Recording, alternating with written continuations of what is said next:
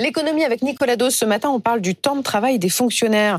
Pourquoi? Parce que l'État n'est toujours pas à 35 heures. C'est le bilan dressé par euh, la Cour des comptes sur euh, la loi de 2019 qui était censée régler ce, sujet du temps de travail des fonctionnaires. Donc le compte n'y est toujours pas. le compte n'y est pas. C'est aussi vieux que les 35 heures. Si je vous avais dit le compte y est, vous auriez d'ailleurs été surpris. Le rapport fait le bilan de la LTFP, la loi du SOPT de transformation de la fonction publique, qui fixait les règles non pas pour baisser le temps de travail, mais l'augmenter et arriver jusqu'aux fameuses 1607 heures par an et par agent, ce qui correspond à 35 heures. Cette loi était censée s'appliquer partout depuis le 1er janvier de cette année. Mais Nicolas, quel est le temps de travail réel des agents de l'État? C'est dans les collectivités locales que ça pêche. Il manque 28 heures sur l'ensemble de l'année pour être aux 35 heures, pour être à 1607, pour être aux 35 heures par semaine. Au niveau de l'État, la fonction publique d'État, c'est grosso modo 35 heures.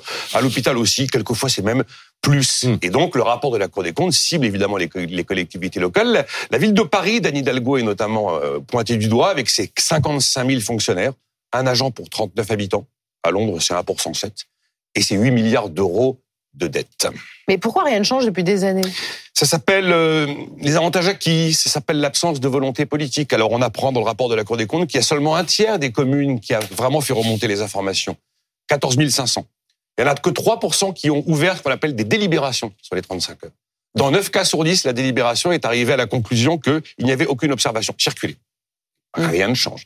Alors après, les collectivités disent, ah mais regardez l'État, il devait donner un, rapport au Parlement à l'été 2020 sur la mise en place effective des 35 heures par l'État, mais le rapport, il n'a jamais été rendu. Et Madame Borne a dit, bah, mais il y a eu Covid, vous comprenez.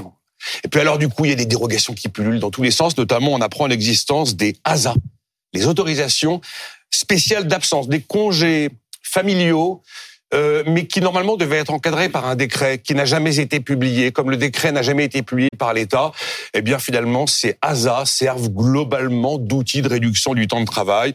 Je pense que cette situation n'évoluera jamais.